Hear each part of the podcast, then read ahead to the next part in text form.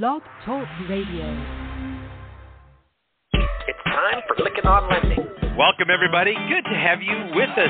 Welcome to Lykken on Lending, a weekly mortgage market update providing up to the minute information on interest rates, loan programs, and hot industry news, all related to the mortgage industry. Brought to you by Transformational Mortgage Solutions. To participate in today's program, our guest call in line is 646 716 4972. And now here's your host of Lykken on Lending, David Lykken. Let's begin. Welcome, everybody. Good to have you on the podcast. Welcome and happy, happy new year. Hope you celebrated well. Some companies are off today, some companies are working, so it depended on how you handled Friday. So, anyway, we're glad to have you with us, listening in live with us. We got some people dialed in uh, or, or logged in and listening live. Got a couple of notes already and um, they have several things they want to talk about. So. We're going to get right into it. But again, this podcast is created by mortgage professionals. It is for mortgage professionals. And we're so grateful to have you as our listener. Again, our commitment is to bring you timely information in an audio format that you can listen to anytime and anywhere. Again, it's January 3rd, and we've got some interesting things to talk about. Uh, in the Hot Topic segment, we caught up with Shania, Shania, uh, Shania, sorry, Arrington. I'm sorry about that. Uh, I'll, I'll, say that again so we can cut that part out when we re-upload it. Anyway, on the hot topic segment, we got Shania uh, Arrington. She is Chief Compliance Officer at the Money Source, and we're going to have her on the podcast talking about things that are really related to things we can anticipate in 2022. Very good, uh, Shauna. Yeah, anyway, We'll go edit that out a little bit later. Thanks, Nikki. Appreciate you trying to help me out there. Anyway, so good to have you with us. Uh, check out all the podcasts over at Industry Syndicate. We're pleased to be a part of the Industry Syndicate, and uh, they do a great job of uh, working with us on the um, on getting our podcast out, as well as many others. Check it out, as well as grateful to have as our sponsors. Um, as all our sponsors, I'm getting some notes in from listeners already. Man, can't wait to it. Yeah, we'll get to it in just a minute. Everyone's talking about the big COVID 19 vaccine mandate and what's going on there. It's back and we'll talk about it in just a minute. But let's get to our sponsors. Thank you so much for the Mortgage Bankers Association. Uh, we're grateful for them. Check out the MBA, uh, the IMB conference that's coming up here in a few weeks in Nashville.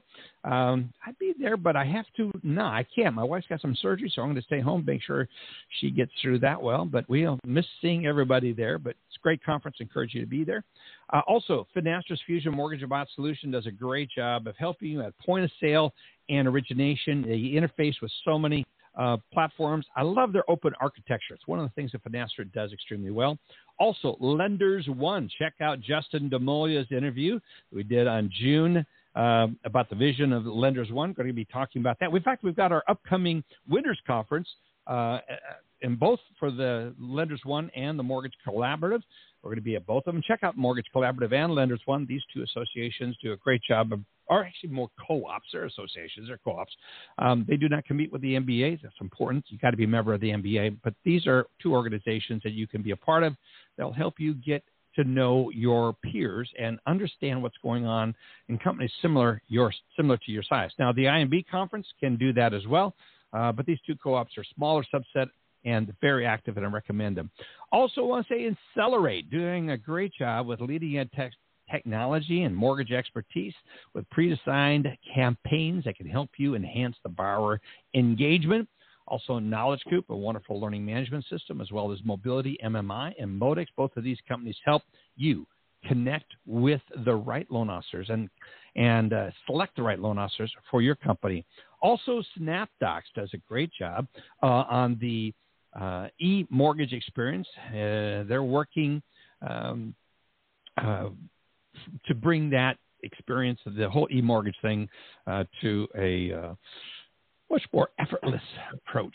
So we could go on about that as well as Success Kit. If you want to have your testimonies told, no better way to get business in the door than to get people who are telling your testimony and telling it well. That's what Success does.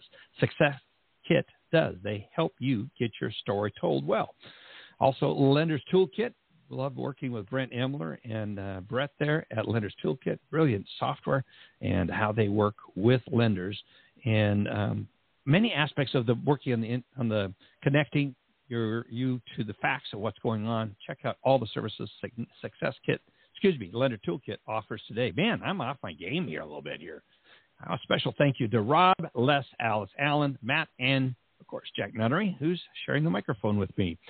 The MBA's Mortgage Minute is not available to us. Rob is taking the day off, so we're going to get right over into Les Parker's M, uh, TM Spotlight and this week's macro view of the markets. Les? TM Spotlight Soundbites is brought to you by Power Seller, making hedging easy. No more lower rates to feed. No more auctions left to read. What's to do about it? Let's put out the screens and go to sleep. This year, expect wild rates as they double last year's range. But this week, look for the bond buyers to hope for February crude oil futures to find sellers near $78. It closed Friday at 75.21. Meanwhile, the short end and the five year bears focus on central bank tightening and rising growth prospects. So who wins? Dogs, bulls, or bears? The flattening curve votes for both. So mortgages stand bewildered. What's to do about it, let's put out the screens and go to sleep. These views are my own. Find out when to turn the screen on at tmspotlight.com. All right, that's good job, Les Parker. That ended a little more abruptly, but love their contribution to the podcast with what they do each and every week. So, also get signed up for Les's um, newsletter. You can do so by going to tmspotlight.com and putting in the word power to have access to his per, um, paid per subscription. And uh, check it out. I encourage you to do so. Matt Graham is here with us. Matt, my uh, screens are kind of going nuts, or is there something wrong with my computer? Or are we having uh, just a bond market falling apart here? What's going on? hey, happy New Year from the bond market. Unless yeah. unless uh, low rates make you happy, then it's not happy. So yeah, uh, bonds are tanking today this does happen sometimes when we begin a new week, month, year, uh, doing all of the above today. And uh, London and Tokyo were out on holiday, and that might seem completely insignificant to rates in the U.S., but it's one of several things that, uh, while it may seem insignificant, is contributing to a bit of a snowball sell off, as we like to say. And uh, the way it does that is via illiquidity and we have this whole primer on that on MBS Live that I sometimes uh, throw in the commentary there. And we just want to think about illiquidity as not volume, but volume at any given price.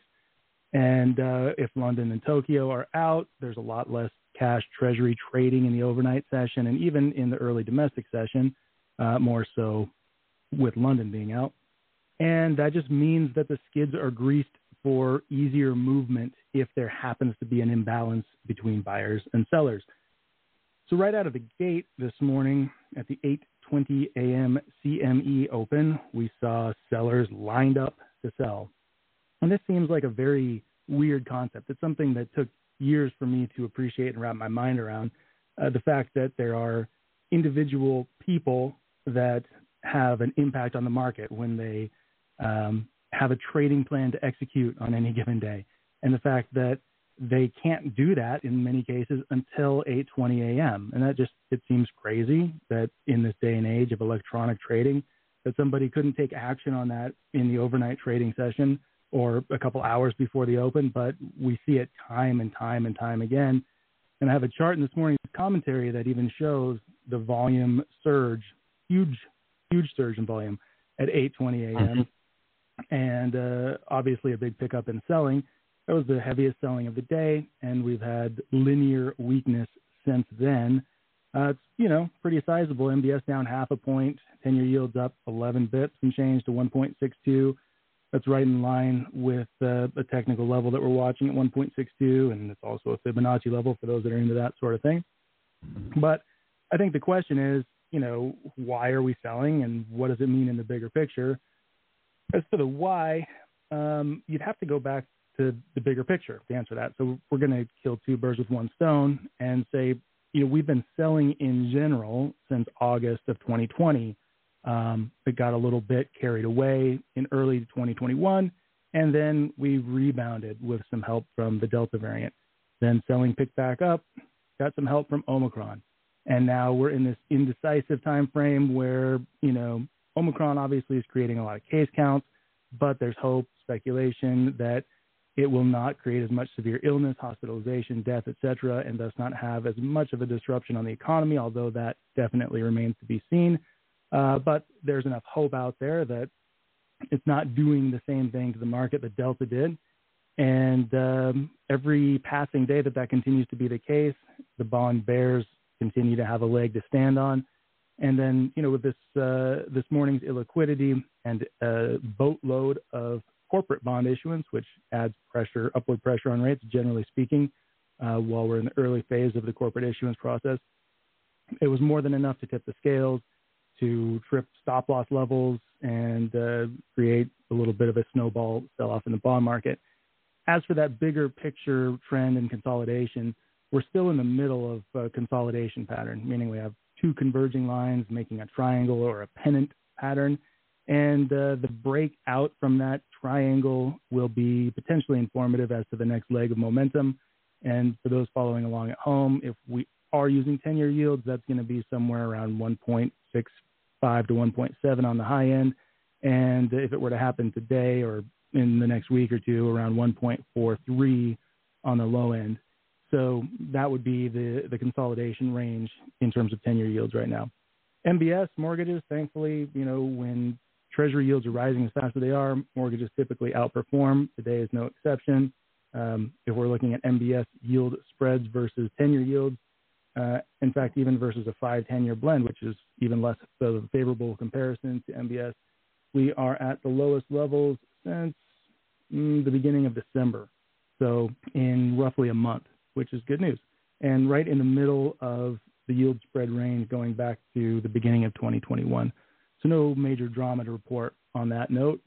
Um, just potential drama in the sense that, you know, things could get worse before they get better. But I would urge the audience not to read too terribly much into the first trading day of the year, especially when two key overseas markets were out of the office for the day. Uh, we're still waiting really to get a read on what momentum is going to be like uh, in the week ahead and the month ahead and the year ahead. But you know, not a great way to start the new year. Hopefully, no. uh, things will improve as the week progresses. yeah, it's, it's it's really interesting to see just how harsh it has fallen off. It is. It's. I wonder if it's that, or are there other contributing factors, or is it just that? Yeah, you know, I uh, I always want to know what those other factors are my whole life, especially yeah. the first five, ten years I did this, I, I relentlessly sought to connect market movement to news headlines, economic data, something that was happening. Uh, today, it's it's the fact that the clock turned 8:20 a.m. Honestly, um, the fact that the market opened. Uh, there's you know corporate bond issuance. We're not seeing a discrete connection between an individual event or news headline or piece of economic data and a surge in volume or selling. Really, the only connection in that sense is the 8:20 a.m. CME Open, and uh, it's not satisfying. And I'll be the first to admit that. I love to find those connections when they legitimately exist, and we're not seeing any today. And if there's going to be a time of year or, or week or month when that happens, the very beginning um, is nearly as good of a time as the very end. But uh, those, you know, closing bells, especially annually and the opening bells. So first day of the new year, we can often see volatility that doesn't necessarily have a, a great explanation other than the, the general assumptions that um, I've, I've run down a few times now. Well, it is a most interesting way to start out the new year. So, but your service is outstanding. You're busily writing out notes and sending it out to all of us, keeping us informed as best you can. You do a great job. Thank God in markets like this, days like this, we have a service like yours and encourage our listeners to sign up. You can do so by going to mbslive.net and put in LOL for on Lending as a sign up code and get an extended trial without a credit card. Matt, you're going to be a busy guy. It looks like today, answering a lot of questions, reading some of the commentaries. We're sitting here today, so uh, we'll let you get back to. Uh, otherwise, unless you have anything Thank you, else. Dave. Appreciate you, man. Appreciate you very much, Alice Alvey. Good to have you here with us. And now we're going to use this time, Alice, to talk about people blowing up my um, my text box here with all kinds of questions. How are you guys doing this? What are you hearing out there? So anyway, Alice Alvey, CMB Vice President of Education and Training at Union Home Mortgage. Good to have you here with this week's legislative update. So, Alice, have anything specific to start off with? Otherwise, we'll get into a discussion about the whole vaccine mandate that seems to be occupying a lot of people's minds right now. Yeah, it certainly is. Well, and I think it's a great topic to kick off the year because that really is one of the biggest pieces of legislation that's impacting our companies, not necessarily mortgage regulation specifically. Uh, so, for you know, for 2022 look ahead legislative, we we don't have a lot of rocky waters that we're aware of today. As y'all know, anything mm-hmm. can happen on any given day, and you know, we'll certainly watch for uh, remote online notarization, Ron, to be able to continue to move forward. But I'd love to move, to talk about that, uh, Dave. That you know we're all faced with on uh, January 9th. There's the regulation that goes into effect that would require companies with more than 100 employees to have everybody either prove that they've been vaccinated and then fully vaccinated. I think by February 9th uh, or they are going through a testing regimen. You know, if you're not mm-hmm. vaccinated, you're then uh, getting tested regularly somehow with uh, in, in order to meet the requirements. So I, I'm not here to kind of talk through what the specific requirements are of the law or how each company may have to go about it. It's more about just I think it's I, I'm really hoping the Supreme Court comes in and throws this thing out because I just for from my yeah. vantage point, just me personally, not a union home thing.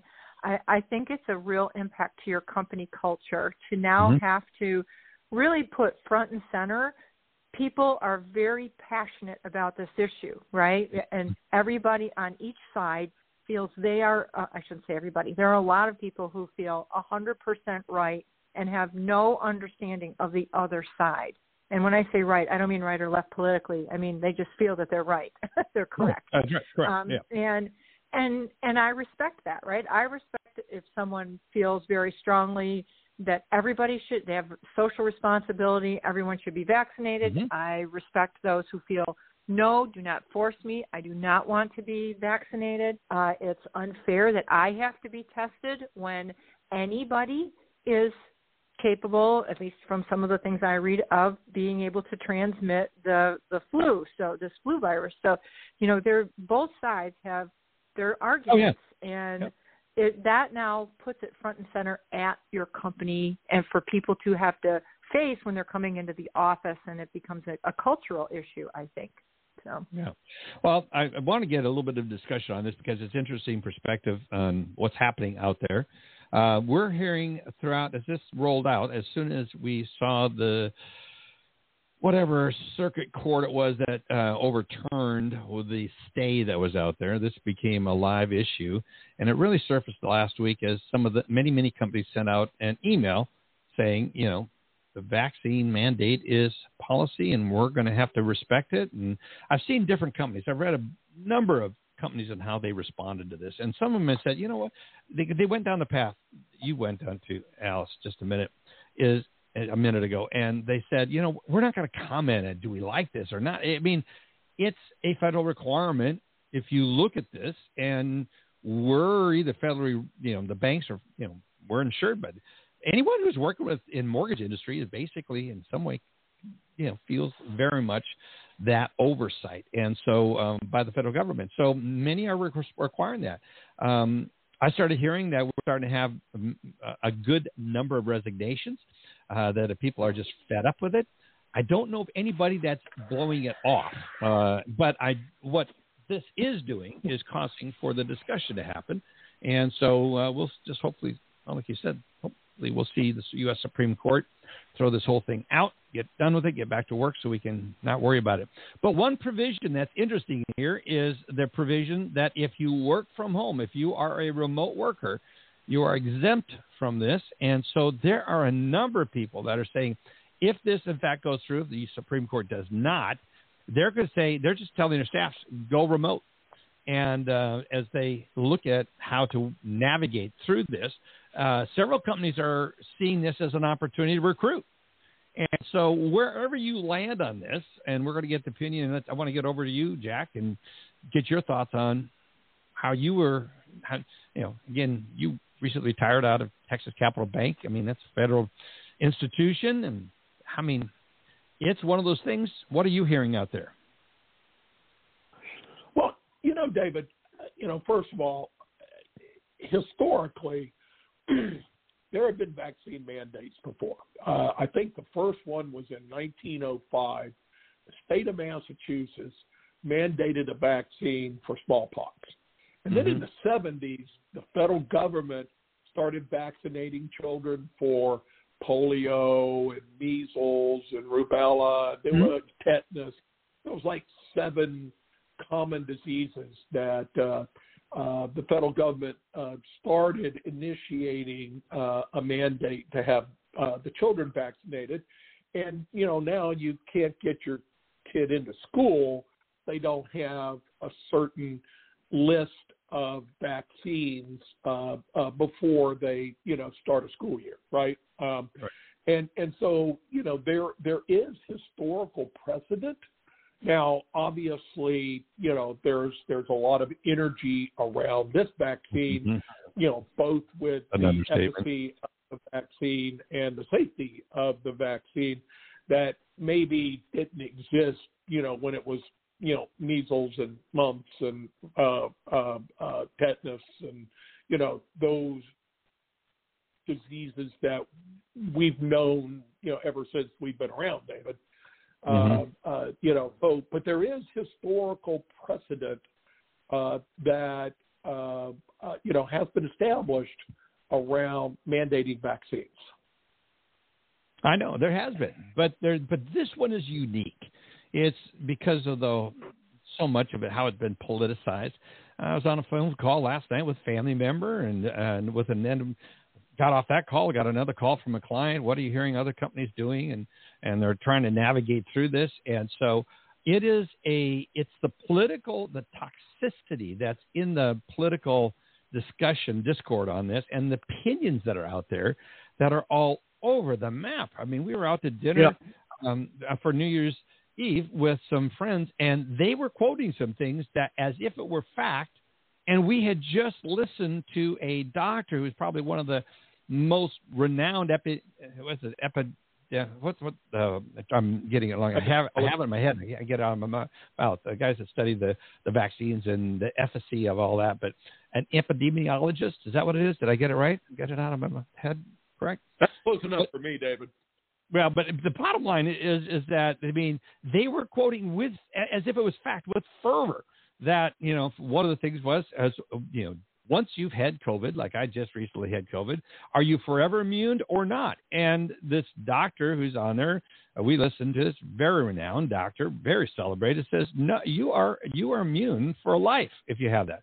Well, at the dinner table, whether you agree with that or not, it's a doctor who's highly, probably one of the leading top three doctors in the nation on this. You know, I'm, personally, I'm going to go with that guy's opinion on this, whether I how I handle it. but it's just the the whole um, toxicity around this discussion and the, and the opinions that are there. So it, it's really going to create a challenge for many, many uh, lenders out there. How do they navigate this? Um, several are saying we're going to pick up all the employees that get that choose to exit. We're taking a approach that if you're uncomfortable with this, you can work from home. Uh, several companies are setting up testing facilities in their building or in their office, buying the kits and sending them out um, and so that they can comply and saying, "Don't worry about this. Get back to work."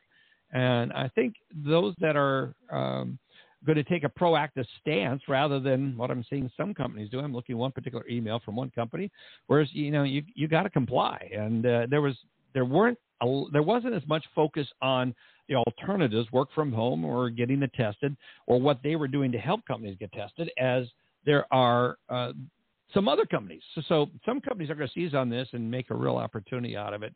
So it'll be interesting. Uh, let's get to some of the questions that are coming in. Uh, Alice, uh, I know you can't, and nor would you, nor would I ask you to comment about Union Home uh, and policy on this. But what are you? Have you heard any, what other companies are doing? Um, so just like you said, Dave, I think it's uh, no one's, not a lot of companies are um, putting their foot down today. There's always this, let's wait for the Supreme Court decision on the seventh. A lot of other companies are preparing, uh, like you said, Dave, for you know, are we going to just offer the tests for free for folks? Do we need to start buying those up to have in supply? Um, mm-hmm. I am uh, no way uh, is any of this a reflection on Union Home at all. Um, but I think yep. uh, for me, like for the preparedness is if you decide as a company that you've got to uh, put the testing in place and have the uh, verification of the vaccine, that you spend some time understanding how your partners feel about that, your team members feel about that. Make sure that there's a lot of open dialogue about it uh, I love the idea of just let people work remote. There you go, problem solved. Problem solved. passes. Yeah. You know, yeah. because I don't think this is permanent, right? This is mm-hmm. where we're at today with it. I hope, and uh, maybe there's some uh, ability to have this repealed in the future. But I think uh, that would just be my note to everyone. If whatever policy you decide makes the most sense for your company, uh, I would recommend to make sure that you also talk to people about how they feel about it. Uh, make sure they understand that you know. Um, I think you're always in in trouble when you say I'm doing it because the law says I have to, and I don't agree with it. That right there, if that's coming from leadership, that sets a, the wrong tone. Yes. Uh, so there's point. got to be a way to say how we're going to do this. We're going to make it work, and how we're going to work together uh, so that you know we're in compliance. Boy, you're getting a round of amens for, in the chat uh, area right now from that. Is uh, just how you said uh, articulated. Yeah. So I'm, I'm reading some of the comments. Uh, Jack, I'm going to continue to read. Alan's dialed in. We'll get his perspective in just a minute. But Jack, uh, what are you, any? I know you're kind of retired, so you probably don't talk to as many people. But what are some of the companies you're talking to, if you are, doing on this point? And I'm going to continue reading these text messages.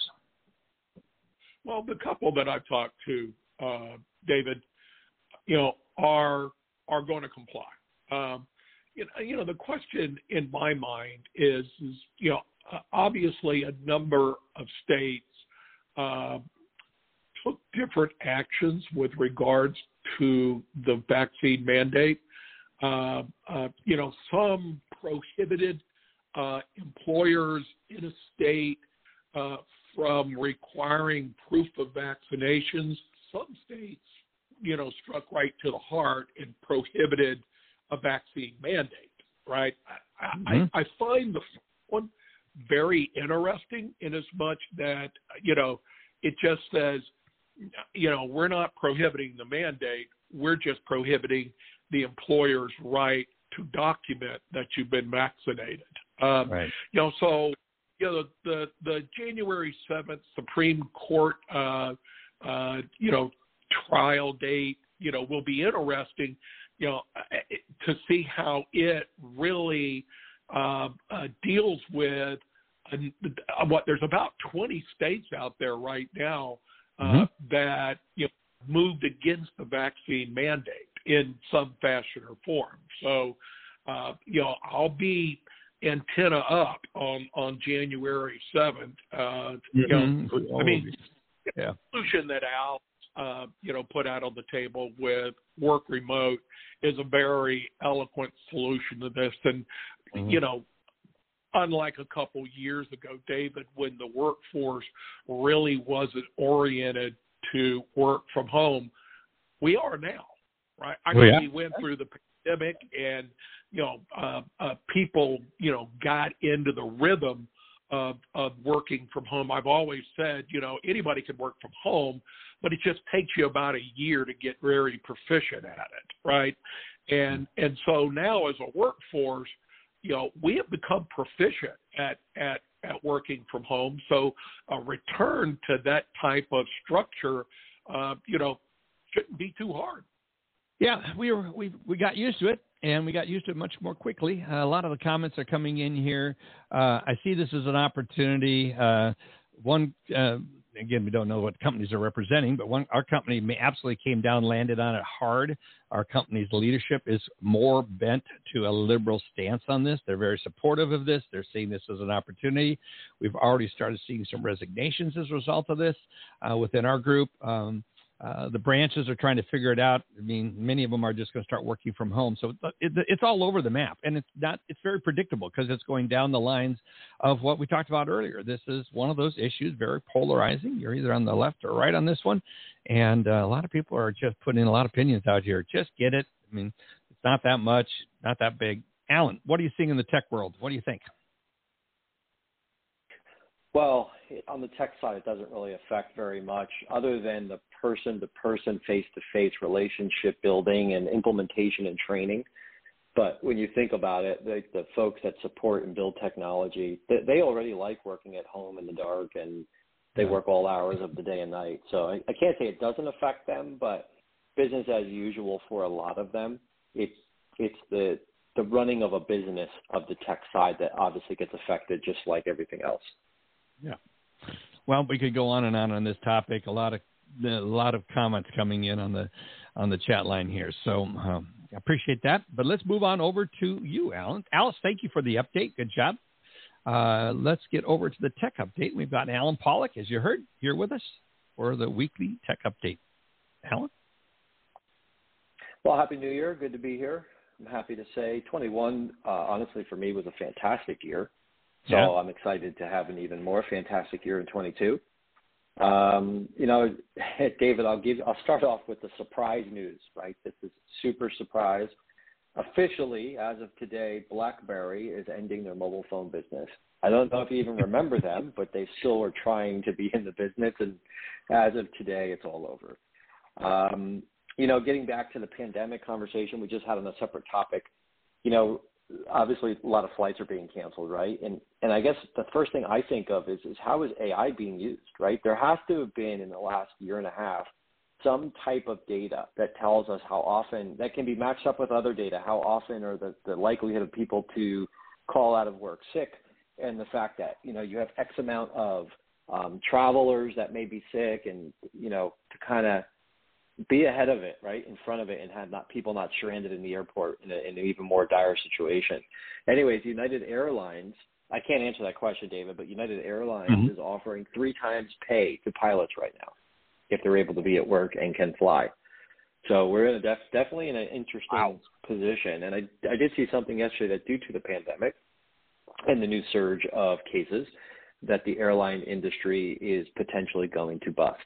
And I don't know if that's true or not, or if it was an opinion, an op-ed, but um, I thought that was interesting to mention. So stresses and trains to, certainly are are there. Yeah, absolutely. Oh yeah, I mean 100%. Let's talk about more complex things, right? 2022, David. Last item of this year I want to bring up. Um, it's a do or die year for Congress and big tech, and there's a great article at TechCrunch if you want to check it out. They're basically talking about all the proposals to update competition laws online privacy rights, protection from kids, and even more importantly, right, protection from harm on the internet with with with, with children as well, and hoping that there's bipartisan support. So be a big and interesting year for how much power and control does big tech have and can can government step in and actually add some protection and privacy rights to all of us. So look out for that as the year continues. So everybody has seen David the the, the TV ads that talk about unwanted subscriptions, right? Um, mm-hmm. Truebill is the name of the company. You can connect it to your bank accounts, which, by the way, uses a technology we all use in mortgage, um, just like the Plaid technology where it connects to your accounts. You put in your username, password, and it aggregates down your data, right? Hopefully, by now, a lot of us are using data aggregation. Well, do you know that Rocket just acquired them for 1.275 billion? Um, so Truebill is, is yes, they scan your bill and they help you deactivate, but they also were a platform to help you negotiate better bills. There's been a lot of different advertising campaigns. They were doing about 50 billion monthly transactions. They were tracking spending. They were helping people build budget. They were also looking to help monitor and improve credit scores. Very similar, the same but different, right? To Credit Karma and Lower My Bills and a lot of these other ones out there. Um, anyways, at the end, Truebill CEO had said that they are aligned with Rocket because they will leverage the power of technology to remove the friction of complex transactions. And really, David, what does this get into? We've talked about it a few times personalized experiences. And Jack, I, I can't see through the phone, but I'm sure you're shaking your head up and down because know your customer KYC. You do not just have to be a financial institution to understand who your customer is and provide them with a personalized experience. But looking at all of these non bank lenders and looking at the technology, they're leveraging data, they're leveraging advertising and marketing, things that aren't just about the mortgage transaction. And they're using that to help people understand that there's more to how to facilitate a better well-being beyond just getting a lower rate on a refinance or buying a home that fits within your means. Um, so you're going to see more of this throughout the year, but but very interesting. So again, if you didn't hear the first part of that, Rocket Mortgage has acquired Truebill for 1.275 billion which is a hmm. huge, huge number. Okay, let's move on to a couple of things. Uh, we talked, David, last time. I missed last week, unfortunately, but I did talk about data breaches. And real quick, we're going to spend the next couple episodes going into it. And I'm talking to bring someone on the program that actually is a cybersecurity data analyst, somebody that gets into the data to help you understand exactly what you're going to do. But let me just tell you, Housing Wire has um, an amazing article that talks about um, headwinds confronting mortgage in 22, and they talk about operational risk and key performance indicators. But you know what they, you know what they don't talk about, and we can talk about that article next week. They don't talk about security of data, and I hmm. think that's a huge headwind that we have. Every day there are more data breaches. Imagine, we've talked actually about this in the past too. Imagine your your homeowner, your prospective new buyer wires money to a fraudster and winds up not being able to get that money back in time to close on that property. Right? That's another type of data breach. That's something that you need to be very cautious of, and you play an important role in this process. So, anyways, what do you do in the event of a data breach? And I'm going to start off with just the very first one, David. Uh, we'll get into some of the other ones, but you need to identify the source and the risk, the extent of that breach. If you're a technology vendor, you need to figure out where it's coming from and shut those services down immediately. And if you're a mortgage lender or a service provider that's attached to any company that had a breach, you need to do the same thing. You need to immediately identify is this is it a one-time event? Is it ongoing? Do you need to pause your systems? Do you need to move to a manual phone call process to take apps while you can temporarily disable your site? These are things that you need to think about. Extremely important to minimize the risk and understand how it happened and where it happened. That's the number one thing. And the second thing I'll leave you with today, David, and we'll get into more detail starting with the second item next week, is you need to mobilize a team. And you should know who the team members are hmm. before a data breach actually happens. The very first one that you need to know is you need to know legal counsel, insurance, and forensics. You need to have these folks involved. Your CISO or your CIO would be the one to put these together. So we can talk more detail about that next week. It's a fantastic topic so that it is a positive experience should anything ever happen to you. 2022 is the year of zero data breaches, fingers crossed, right? But we do need to be ready in the event that one does happen. Thanks for listening. We appreciate it. And that's all for this week, David. Good, good. If you want to get a hold of Allen, send him his, your comments and things you'd like to have him comment on or talk about at Allen, A L L E N, at TMS advisors.com. Allen, thank you so much for being here. Uh, that wraps up the first part of the podcast, which is the weekly mortgage update. We're so glad to have you here. We're going to move right into the hot topic segment. Uh, so let's do so now. Welcome to the Lykken on Lending Hot Topic segment. It is January 3rd, 2022. Getting used to saying that. Uh, Happy New Year. And uh, we caught up with Shayna Arrington, Arrington, excuse me. We caught up with Shayna Arrington Say that again. We just caught up with uh, Shayna Arrington, who's the Chief Compliance Officer at the Money Source, and uh, she's going to share some great information with us. So let's get into that interview. Folks, we have in the Hot Topic segment today our special guest, Shayna Arrington. She is Chief Compliance Officer at The Money Source. Shayna oversees compliance across all business channels, including correspondent servicing, subservicing, and formally the company's retail and wholesale origination channels. This includes oversight of the company's legal and regulatory compliance, change management policies and procedures, quality control, compliance testing, licensing, and examinations. She is one busy person. Before joining TMS, Shayna worked at a mortgage banking focused law firm where she served as outside compliance counsel to a variety of lenders and servicers. She has extensive government and regulatory experience, including time at the Department of HUD and the Department of Justice. So excited to have this and share with you listeners this interview that we recorded. Shayna, good to have you on the podcast. Thanks for having me today. It's good. I'm looking forward to it. Tell our audience a little bit about yourself so they get to know who Shayna is. Sure. So I like to say I am a recovering attorney now that I'm in house. I started my career in Washington, D.C., working for the federal government at what I like to call the alphabet soup of government regulatory agencies in the financial services space. So I worked at FINRA, FBI in their financial crime section, SEC, wow. Department of Housing and Urban Development in DOJ. And then when I left government service, I went into private practice and I worked at a law firm within the mortgage banking space. And my clients were primarily mortgage banking lenders, servicers, vendors, all within the industry.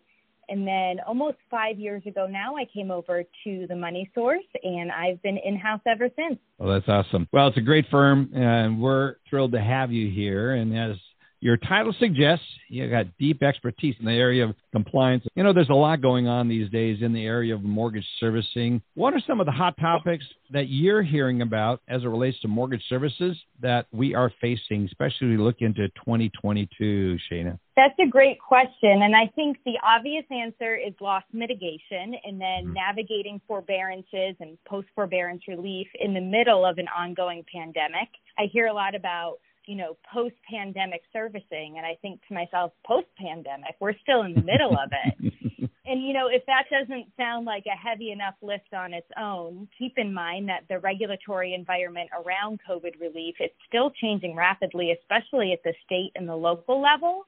Meaning that there are still state legislatures and executives out there, as well as local governments that are putting out new guidance seems like daily, uh, especially if you do business like we do in all 50 states and you're trying to keep up. They're trying to protect their constituents, and so we're constantly monitoring what's going on at the state and local level to make sure that we're staying on top of things like foreclosure protections, housing assistance fund programs as those go live in all 50 states, and any other relief measures around COVID that are continuing to evolve. So that's definitely keeping us busy. And then I would say there have been some big changes at the federal level recently, too. The CFPB's Regulation X amendments, which mm-hmm. amended RESPA in light of COVID 19 concerns. Those went into effect in August 30th this year. And then right now we're working on the new FDCPA, Fair Debt Collection Practices Act rules. And that's just been an absolute overhaul to the way that we do business as a servicer and a debt collector. Just a few more hot topics that I wanted to mention because I don't think that we can talk about loan servicing without these really important topics, and that's fair servicing and mm-hmm. then language access for customers with limited English proficiency which really goes to the point. It's why you got to have a subservicer. You got to have someone that is really taking all of this serious. TMS does a great job. We refer to them the money source. We refer to them as TMS2 because we're TMS one. I think we were there first, so we chuckle about that. But we had Rick Toma on, Chief Operating Officer, with you back in September 27th. We were joking about that, but you guys do a really good job. And I'm impressed with the fact that you have the background that you do inside the Beltway. What should we be paying more attention to? We're hearing more and more about state regulators as you mentioned uh, in your opening remarks, playing a bigger role in it. But is it viewed as a threat? I'm searching for the opportunity in all this, what you just talked about, Shayna. I will be positive and I will say opportunity. we like to say at TMS, we view our auditors a little bit like a personal trainer, right? So there are days where you don't want to do one more push up or one more squat, but you do it because you know at the end of the day that you're better for it. And that's the way that we like to look at compliance, right? And we're looking at examinations our goal is to self audit, to Mm-hmm. be self regulatory and find things before any examiner comes in and does. And that Mhm. means that we have tight controls in place. We're always checking ourselves, make sure we're doing things the right way, the way that we say we're doing it. Strong change management process in place too. And so it definitely is a challenge in these times when you have not only the federal government, you have agencies whose loans we service that are coming out with new guidance all the time. You've got state and local governments now, particularly I think during the last administration when maybe the CFPB was a little bit quieter on enforcement actions. I think we really saw the states step up. And then, particularly during COVID, a lot of inquiries from the state regulators on wanting to make sure, I think, first from an education standpoint, they understood what was going on with mortgage loans and servicing in their states. And then, from a testing perspective, wanting to make sure that we were doing what we said we were doing when it came to a commitment to help their borrowers. And so we have seen a lot more from the states, and I think we will continue to, especially as the new Housing Assistance Fund programs roll out. Well, there's no question it's a very dynamic environment which we find ourselves in, especially when it comes to compliance, probably more so now than ever. But if you could expand on saying why that is. Well, I'm biased because I'm a compliance officer, so I would say that it's always important. but here's what I'll say about compliance. Let's start with in general, right? So for most Americans, owning a home is the single most expensive purchase they're ever going to make in their lifetime, as well as an important opportunity to create that generational wealth. So that's huge. And we know that it's important to understand the financial obligation that they're taking on up front at the time of loan origination. But the question is what happens afterwards, right? Loan origination, you're anywhere from 30 to 60 days and your deal is done.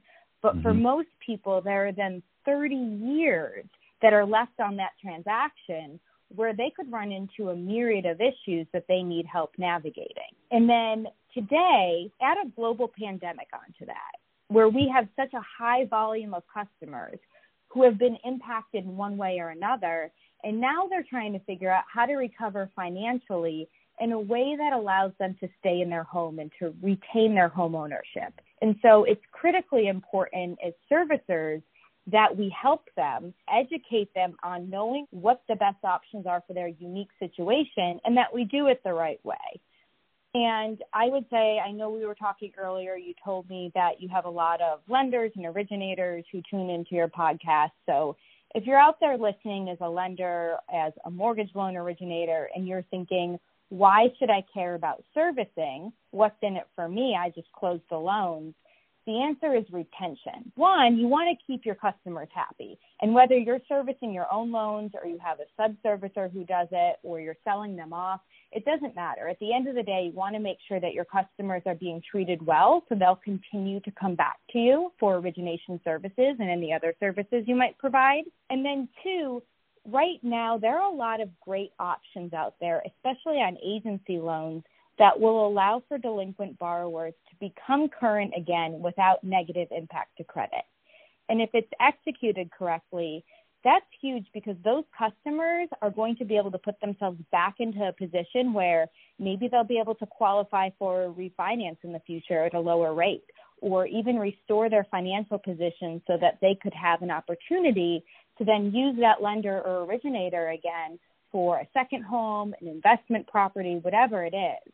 And for a lot of affected borrowers, there is a low impact way out of this if, and that's a big if, they know what their options are and they're being educated and their accounts are being handled appropriately. And so that's critically important and it's our job as servicers to make sure that that's happening across the industry. When you look at the regulatory landscape, is this beginning to create greater headwinds where you anticipate less and less people getting into servicing? Or going to the positive side, is this creating really an opportunity when it's done right? Oh, that is a great question. I'm going to split the answer and say it could go either way.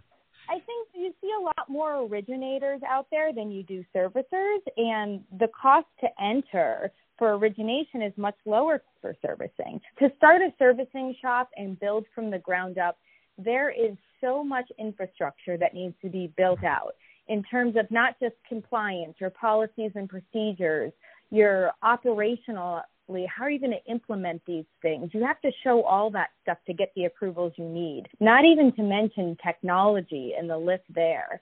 And so I think the cost to enter servicing is extraordinarily high. So I don't know how many new servicers we will see. But what we are seeing are a lot of lenders starting to retain their servicing rights for the first time and going with a subservicer or private label. And that's definitely grown in the past two years, particularly since the pandemic. And I think when you're saying there's not going to be as many new servicers, you're talking about those bringing it in house. There still would be an opportunity to service, and there's economics that suggest this is a tremendous good move. But more and more people need to rely on a third party such as TMS, the money source that does such an outstanding job of staying on top of this, hence this interview. I want to talk a little bit about the new Fair Debt Collection Practice Act. How big a change is this, and what should our listeners know about these new rules? I'm so glad you asked this question. It is a huge change. I'm actually really surprised that it's not being talked about more in the mortgage servicing space right now where many of us that service loans can be considered debt collectors. On the servicing side, I would say that it's probably the biggest change we've seen since the RESPA mortgage servicing rules went live under the oh, new CFPB. Or on the origination side, I would compare it to TRID. It is just a complete overhaul. So, Shayna, why is this new rule even here? What's in it that we need to know about? Well, the purpose of the rule change was really to modernize the regulations to align with today's debt collection practices. So the old rule, it really only referred to phone calls from debt collectors and letters being sent. And we know that today we have all sorts of communication methods. We've got emails, text messages, social media, all kinds of electronic communications that previously they just didn't exist when the rule was written before. And so the new rule accounts for that, and it doesn't just account for these types of communications, but it contains extremely specific rules about a customer's ability to then control those communications through a series of borrower preferences. Things like as nitty gritty down to specific days, call times, even locations about this is convenient or this is inconvenient for you to contact me. And the servicer, really the debt collector, needs to pick up on those things and then comply with them. In terms of modernization, there are also rules in there for validation of email addresses and their source before you can use them, mm-hmm. for ongoing text message consent. And they actually just launched uh, really recently a new database that needs to be checked for reassigned phone numbers before you send a message that could potentially disclose the debt to a third party. So there are all sorts of new requirements. They're in plain sight if you read through it, but it is lengthy. and yeah. at TMS, we like to call it the FDCPA mountain that we're climbing right now. Although I'll tell you, I have two kids, and I think that the FDCPA might actually be more work right now. Although mine are still toddlers, so it's debatable, but they're pretty hand in hand right now in terms of taking up my day in terms of attention and resources when you have toddlers at home, I'm not sure there's anything that's more uh, daunting task than that. So if you're comparing the two, that gives us an insight into how, how daunting this one is. I think it's really important to look at that uh, the time it takes that you put into preparing it, and you look at your background again, going back to the introduction and your background. I mean, it's so extensive. You're well equipped when many are going to be struggling. There's a lot of talk lately about fair servicing. What exactly does that mean, and how are servicers responding, or how should they be responding? Sure. So I think that honestly, people in the industry are still figuring it out. When we talk mm-hmm. about fair lending, that's something that's pretty well established nowadays. We mm-hmm. all know what the rules are, how to comply, how to test it, but we can't really say the same thing for fair servicing today. It's really a developing concept. I remember a couple of years ago at TMS, we tried to find a vendor to audit us for fair servicing compliance. We wanted to go out and hire somebody to do it and we actually couldn't find anyone who offered it as a service. It was just unheard of at the wow. time. And that's starting to change today. There are now a handful of vendors that will do it, but as an industry, we certainly have a long way to go. So when I think of fair servicing, and we kind of started with a blank slate because we actually developed our own fair servicing audit in house when we couldn't find anyone to do it. And so I like to think of it as it's most basic. It means you're treating your customers fairly in the servicing of their loan and that you're not discriminating based on any type of federal or even state prohibited basis. Mm-hmm. So in servicing, you would think about things like in loss mitigation? Did you maybe unknowingly deny more black borrowers for a loss mitigation option than you did for white borrowers? Mm-hmm. Or maybe did you call your Spanish speaking borrowers who are in delinquency with the same frequency or the same call times when you're talking about how long do you talk to them for that you called your English speaking borrowers? Or did you maybe you look at referral to foreclosure and how do you break that down by protected class? And so there's all sorts of stuff that you can dig into here. And I would point out that discrimination doesn't have to be overt to be present. So you can have a policy or a practice that looks consistent on its face. Okay, this is how we treat all of our borrowers, but it could have an unintended disparate impact. And you wouldn't know that until you dig into the data. So just like in originations, you've got to dig in and you have to know the story that your data is going to tell you just touched on a couple things. Number one, about the language. And while we're on the topic about fair servicing, what about the borrower with limited English proficiency? I know this has been a hot topic of CFPB, but what should servicers be doing to help those type of customers with limited English proficiency? I'm glad you asked this question because this is one of my passion projects at TMS right now. I firmly believe that at the end of the day, as servicers, we are there to help our borrowers. And we can't do that if we can't communicate with them. So we have to meet our borrowers where they're at, and that includes mm-hmm. communication methods, how they prefer to be communicated with, and it also includes language preference too. So if you have a borrower who needs help, most of the time it's because they don't understand what's going on with their mortgage. And as servicers, we have the opportunity to step in and educate them. And if you can't do that in the language, that they need, you need to figure out how you can get that, how you can meet them there.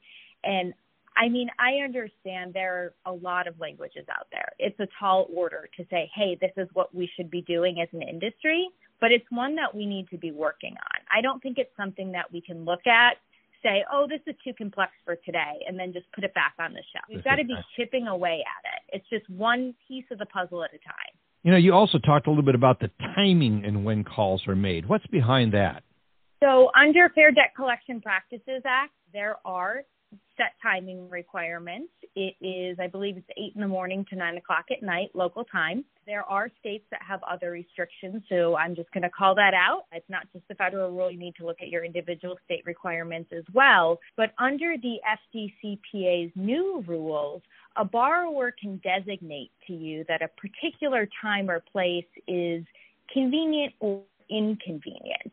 So you could be on the phone with a, a borrower and they could say, oh, you know what? I actually work until six o'clock every day, so please don't call me until after six o'clock. And as a servicer, we have to note that in our system.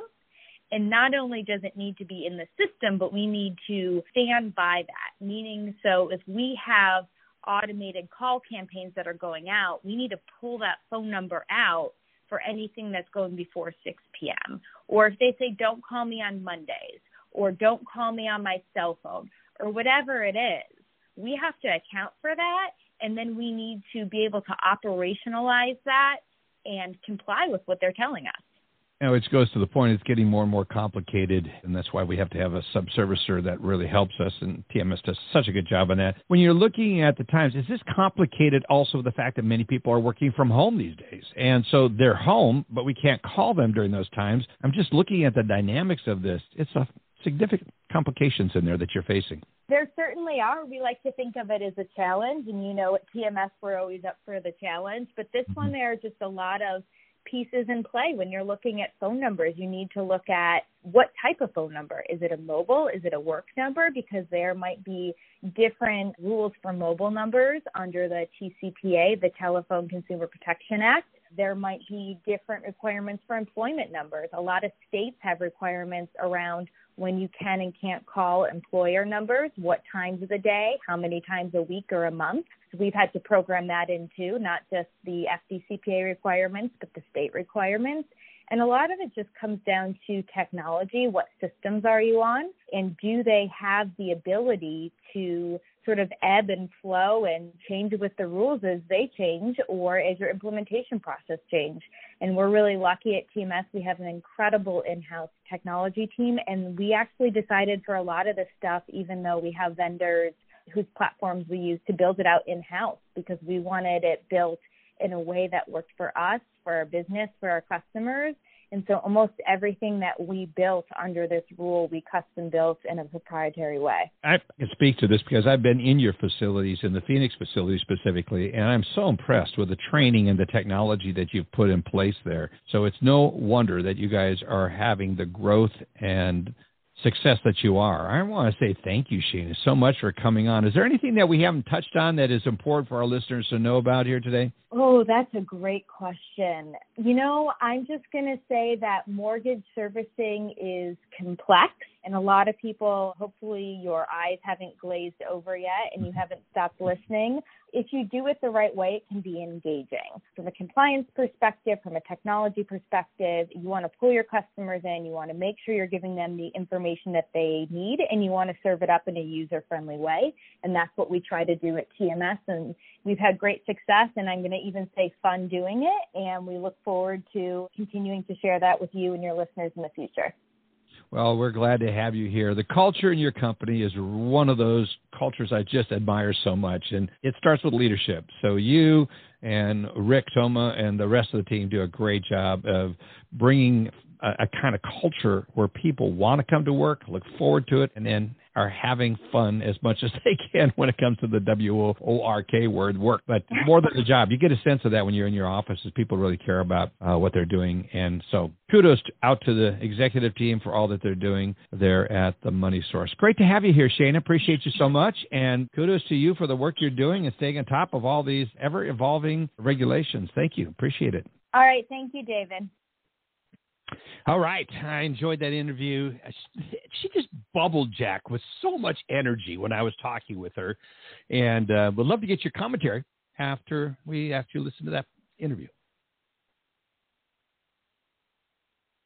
Oops. Okay. I think Jack may be on the. Ah, there. I hear you. Oh, okay, but I'm still here. Oh, good.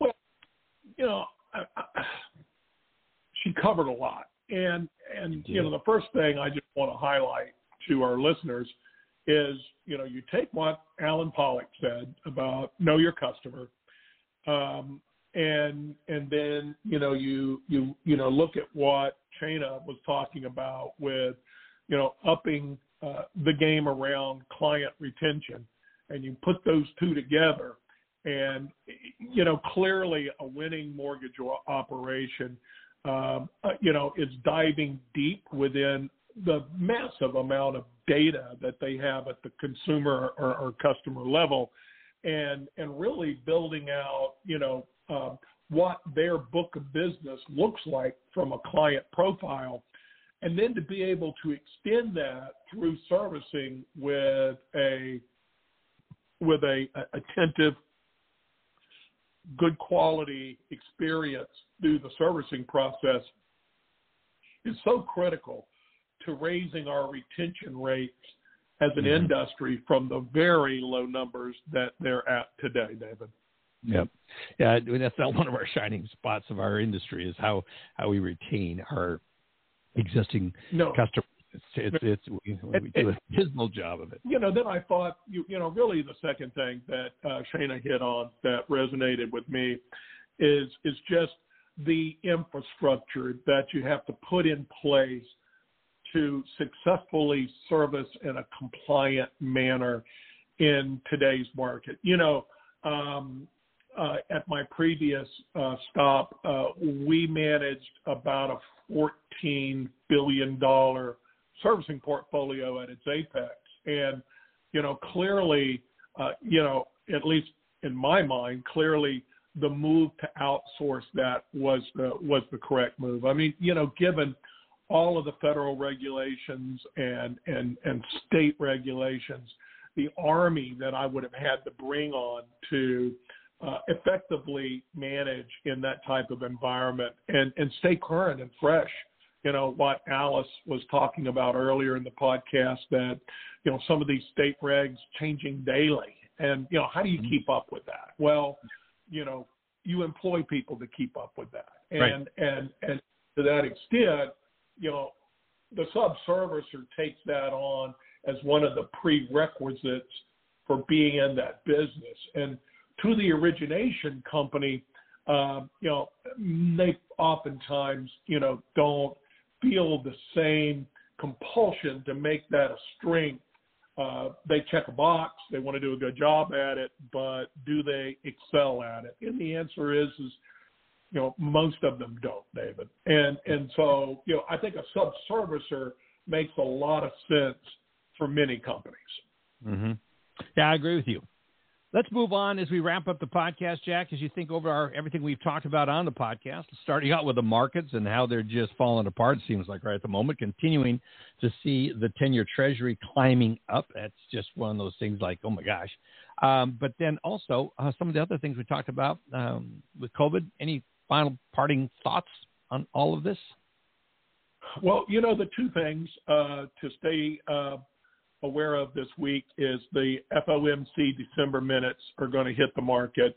Um, you know, clearly in the press conference that Chairman Powell had following the December FOMC, uh, you know, a lot of the phraseology turned hawkish with regards to uh, the acceleration uh, of uh, the um, uh, Fed, you know, easing out of the market mm-hmm. and and you know the propensity or likelihood to see you know up to three interest rate hikes next year.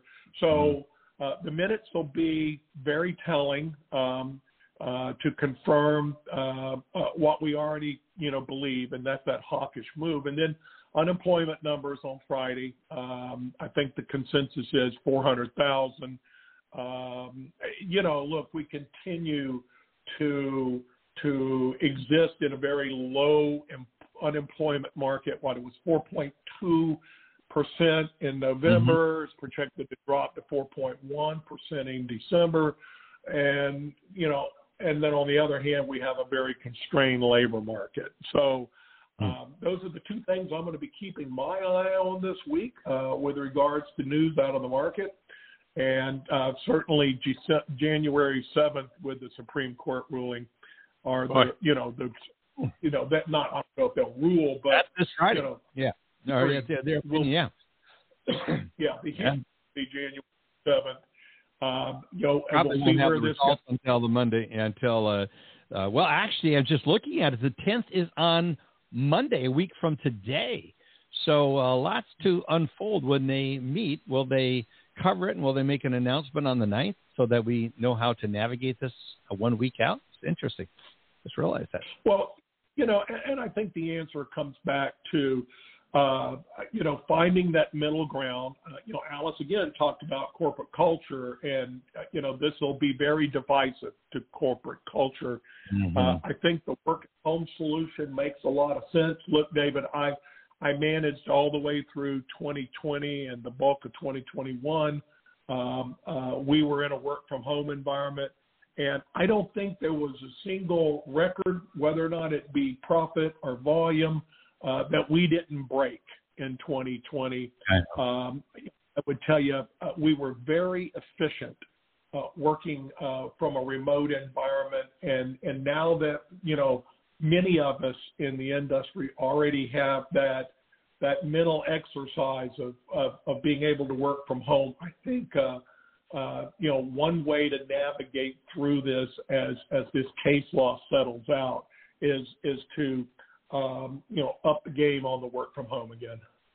Yep, I think the work at home um, is going to be here to stay, and even more so when you look at these kind of situations. More and more companies are are saying we're finding it to be far more efficient. Yet, got another call from another bank client who says our bank is absolutely requiring people to return to the office by this date.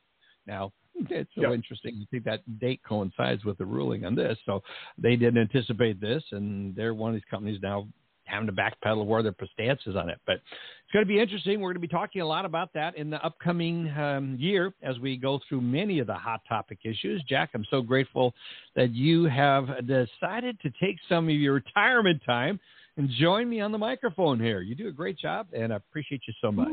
Pleasure, David.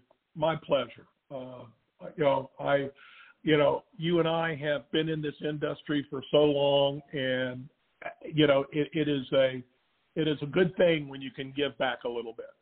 It is, and I appreciate you giving back, and you have so much to give back, as we both do. So we're grateful to have the opportunity, listeners, to be there with you. Next week, we're going to have Julian Lumpkin on talking uh, of Success Kit, and he's going to be talking about his process. I think it's so important how we tell our story. And I always say there's uh, there's a great proverb I quote all the time. It says, "Let another man's mouth praise you, not that of your own." And I think when we try to tell our own story, we don't do necessarily the best job. I think that's why I'm I'm really excited about our partnership with Success Kit and hearing what Julian has to say. We're talking about that. Also, want to say a special thank you to our sponsors, Finastra, uh, the Lenders One, as well as Accelerate Mobility, MMI, Modex, the MBA, Knowledge Coop, Mortgage Collaborative, SnapDocs, and Success Kit as well as Lender Toolkit. Folks, have a great rest of your week. It's going to be an interesting one with the hearing that we've got coming up on December. Excuse me, December. Let's move the calendar page, Dave. Come on over to January this Friday with the Supreme Court on the COVID mandate, vaccine mandate. So stay tuned. We'll have lots of commentary on that next week. Great to have you with us, everybody. Have a great week and see you back here next week. You've been listening to Lykken on Lending, a weekly mortgage market update with your host David Lykken of Transformational Mortgage Solutions. Join us next week, and thanks for listening.